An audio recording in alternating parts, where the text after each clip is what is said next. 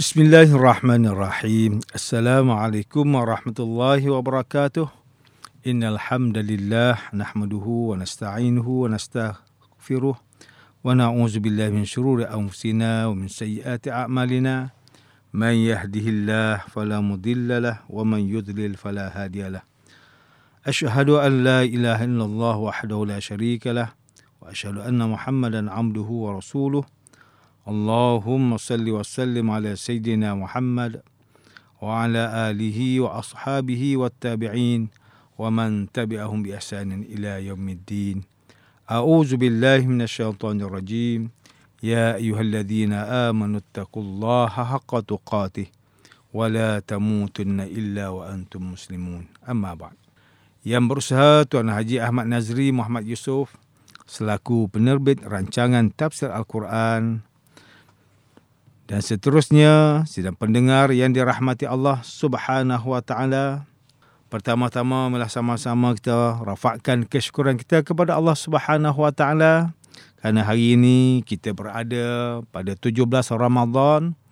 Dan hari ini sempena dengan hari nuzul Al-Quran. Maka kita merasakan Mudah-mudahan Allah Subhanahu Wa Taala berikan kepada kita taufik dan hidayah daripada Al-Quran yang mulia ini yang Allah Taala kurniakan kepada kita semua. Sidang pendengar yang dirahmati Allah Subhanahu Wa Taala, persoalan kepada kita bagaimana cara penurunan Al-Quran. Kitab suci Al-Quran diturunkan oleh Allah Subhanahu Wa Taala secara berperingkat-peringkat. Peringkat pertama ialah Al-Quran diturunkan daripada Allah Subhanahu Wa Taala ke Luh Mahfuz secara sekaligus jum nuzul jumlatan. Peringkat yang kedua ialah Al-Quran diturunkan dari Luh Mahfuz ke Baitul Izzah di langit dunia secara sekaligus nuzul jumlatan pada malam Al-Qadar di dalam bulan Ramadan sebagaimana yang kita baca surah Al-Qadar inna anzalnahu fi lailatul qadar. Yang ketiga, peringkat yang ketiga ialah Al-Quran diturunkan dari Baitul Izzah di langit dunia kepada Nabi Muhammad sallallahu alaihi wasallam secara beransur-ansur nuzul munajjama selama 23 tahun iaitu 13 tahun daripadanya sewaktu baginda sallallahu alaihi wasallam berada di Mekah dan baki 10 tahun daripadanya ialah selepas baginda sallallahu alaihi wasallam berhijrah ke Madinah. Ayat-ayat Al-Quran yang diturunkan kepada Rasulullah sallallahu alaihi wasallam ada yang diturunkan di Mekah dan di Madinah, ada yang diturunkan di luar Mekah dan Madinah. Selain itu juga ada ayat-ayat Al-Quran yang diturunkan pada waktu malam dan siang, pada musim panas dan sejuk. Ketika Rasulullah sallallahu alaihi wasallam tinggal menetap dan musafir ataupun ada ayat-ayat Al-Quran diturunkan di tempat yang berbeza. Para ulama Islam telah membuat kajian dan penelitian terhadap ayat dan surah yang terdapat di dalam Al-Quran pengkajian dan penelitian yang dilakukan oleh para ulama terhadap ayat Al-Quran yang diturunkan telah berupaya memberikan penerangan secara terperinci dan mendalam mengenai ciri-ciri tertentu seperti tempat penurunan ayat Quran, masa sesuatu ayat itu diturunkan dan kajian penelitian terhadap ciri-ciri tertentu seperti dinamakan sebagai kajian ayat Makki ataupun Makkiyah dan ayat Madani ataupun Madaniyah. Maka kita dapati Al-Quran ada 114 surah, maka surah Makkiyah adalah 86 dan surah Madaniyah ada 28. Jadi kesemuanya 114 surah. Tuan-tuan, puan-puan, muslimin, muslimat yang dirahmati Allah Subhanahu Wa Taala. Pada hari ini kita akan menyambung kembali rancangan tafsir Al-Quran bagi siri yang ke-13.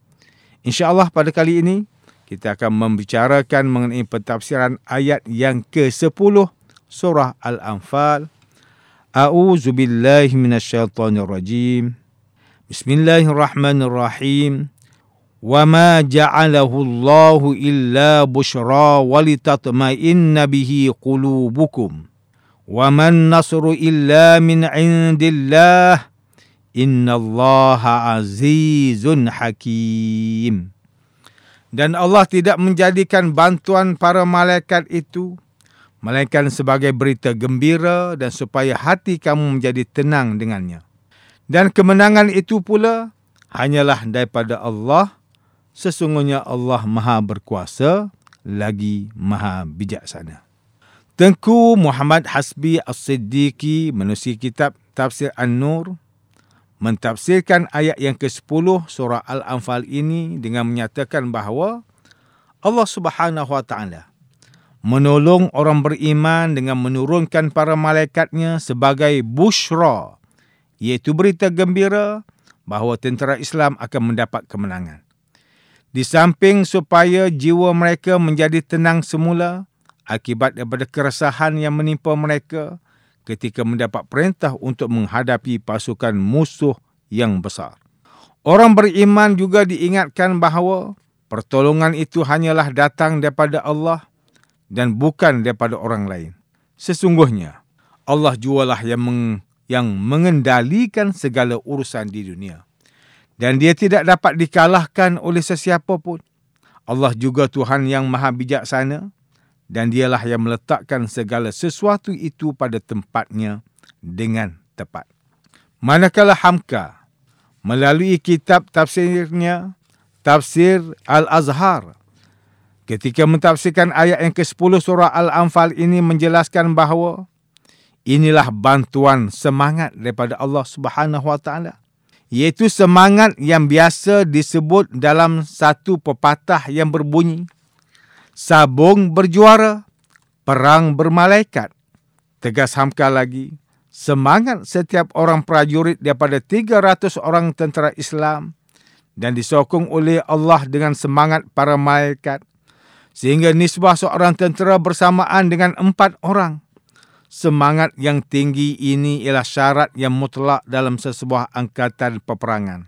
Sesungguhnya, tiadalah kemenangan itu melainkan daripada Allah Subhanahu wa taala. Manusia hanya berusaha, berikhtiar dan berjuang dengan segenap tenaga, taktik dan teknik yang dimiliki. Manakala kemenangan pula hanyalah semata-mata daripada Allah, keadaan atau suasana bantuan para malaikat dalam peperangan Badar pernah dinyatakan oleh Sayyidina Umar Al-Khattab radhiyallahu anhu yang bermaksud pada hari peperangan Badar kami tidak meragui bahawa para malaikat sememangnya ada bersama-sama dengan kami. Adapun pada peperangan lain pula selepas itu hanya Allah yang maha mengetahui. Profesor Dr. Muhammad Quraisy Shihab melalui kitabnya Tafsir Al-Misbah mentafsirkan ayat yang ke-10 surah Al-Anfal ini dengan menyatakan bahawa berita yang disampaikan mengenai sokongan para malaikat adalah sangat menggembirakan tentera Islam yang mengharapkan nilai kebaikan. Tetapi ayat ini mengingatkan kaum muslimin supaya tidak menganggap kehadiran para malaikat yang datang membantu itu merupakan sebab kepada kemenangan. Sesungguhnya Allah Subhanahu Wa Taala tidak tidak mengurniakan bantuan para malaikat itu melainkan sebagai berita gembira kepada orang beriman walau di mana jua mereka berada. Namun kehadiran para malaikat tidak menjadi penentu kepada tentera Islam dalam peperangan Para malaikat hanyalah sebab lahiriah yang memberikan ketenangan kepada orang beriman. Allah Subhanahu wa taala berjanji untuk mengirimkan bantuan para malaikat supaya dapat mententeramkan hati orang beriman apabila mereka mendengar adanya para malaikat bersama-sama dengan mereka sehingga orang beriman dapat berperang dengan semangat yang berkobar-kobar dan hati yang mantap. Profesor Dr. Muhammad Quraisy Shihab menjelaskan bahawa kaum muslimin perlu menjedari bahawa walau sehebat mana pun peralatan perang dan bantuan yang diterima, Tetapi semua itu tidak berperanan dalam mencapai kemenangan tanpa redha dan kehendak Allah Subhanahu wa taala. Maka ditegaskan bahawa kemenangan yang diharapkan itu hanyalah daripada Allah semata-mata. Sesungguhnya Allah Maha Perkasa lagi Maha Bijaksana dan tidak dapat dikalahkan oleh sesiapa pun dalam menganugerahkan kemenangan atau menimpakan kekalahan kepada sesiapa yang dia kehendaki. Al-Quran menegaskan secara berulang kali bahawa kemenangan hanyalah datang daripada Allah Subhanahu Wa Taala. Perkara ini bertujuan untuk memfokuskan pemikiran kaum muslimin supaya jangan melihat kepada jumlah anggota pasukan atau peralatan perang semata-mata. Tetapi mereka juga hendaklah menumpukan perhatian kepada Allah Subhanahu Wa Taala. Inilah yang membuatkan seseorang itu berusaha dalam memenuhi petunjuk Allah, membuat persiapan dalam peperangan dan tidak menjadikannya angkuh, sombong atau terlalu yakin mendapat kemenangan. Serta tidak pula menjadikannya putus asa dan lari daripada medan peperangan jika merasakan persediaannya tidak mencukupi. Seseorang Muslim itu perlulah sepadukan antara usaha dengan doa antara perkara rasional dengan perkara luar biasa dan antara keupayaan manusiawi dengan madad ataupun bantuan daripada Allah Azza wa Jalla. Sedang pendengar yang dimuliakan Allah Subhanahu wa taala. Demikianlah tafsir bagi ayat yang ke-10 surah Al-Anfal menurut pentafsiran para ulama. Ayat ke-10 ini menunjukkan kepada kita bahawa janji Allah Subhanahu Wa Taala untuk memberikan bantuan dan kemenangan kepada pasukan tentera Islam merupakan suatu berita gembira, bushra di mana ia dapat mententeramkan jiwa mereka. Ia juga membuktikan bahawa segala kejayaan dan kemenangan itu datangnya daripada Allah dan tidak hanya melalui usaha dan kesungguhan manusia semata-mata. Sesungguhnya Allah maha berkuasa ke atas makhluknya dan dia juga maha berkehendak ke atas segala sesuatu yang dikehendakinya. Demikian juga jika kita melihat situasi masyarakat pada hari ini. Terdapat di kalangan orang Islam yang menyangka bahawa segala kejayaan, pencapaian, kecemerlangan dan kekayaan yang dikecapi adalah daripada usahanya sendiri semata-mata. Mereka lupa bahawa segala kelebihan dan keistimewaan yang dimiliki itu datangnya daripada Allah. Akibatnya, mereka menjadi lupa daratan, berasa sombong dan angkuh terhadap orang lain, ujub terhadap kehebatan dan kejayaan diri, bersifat riak dalam menunjukkan pencapaian dan harta kemewahan kepada orang lain. Bahkan mereka juga bakhil untuk menghulurkan bantuan sama ada dalam bentuk kewangan maupun harta benda kepada orang yang berada dalam kesusahan dan memerlukan pertolongan. Allah Subhanahu wa taala mengingatkan kepada orang yang sombong dan angkuh ini melalui firman-Nya dalam surah Luqman ayat 18 wala tusa'ir khaddaka lin-nas wala tamshi fil ardi maraha Inna Allah la yuhibbu kulla mukhtalin fakhur.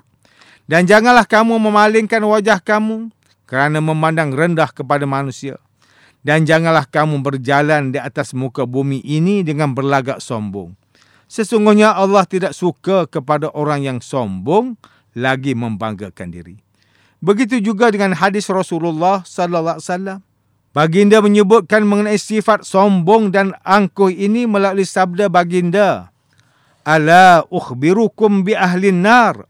Qalu bala. Qal, kullu utullin jawazin mustakbir.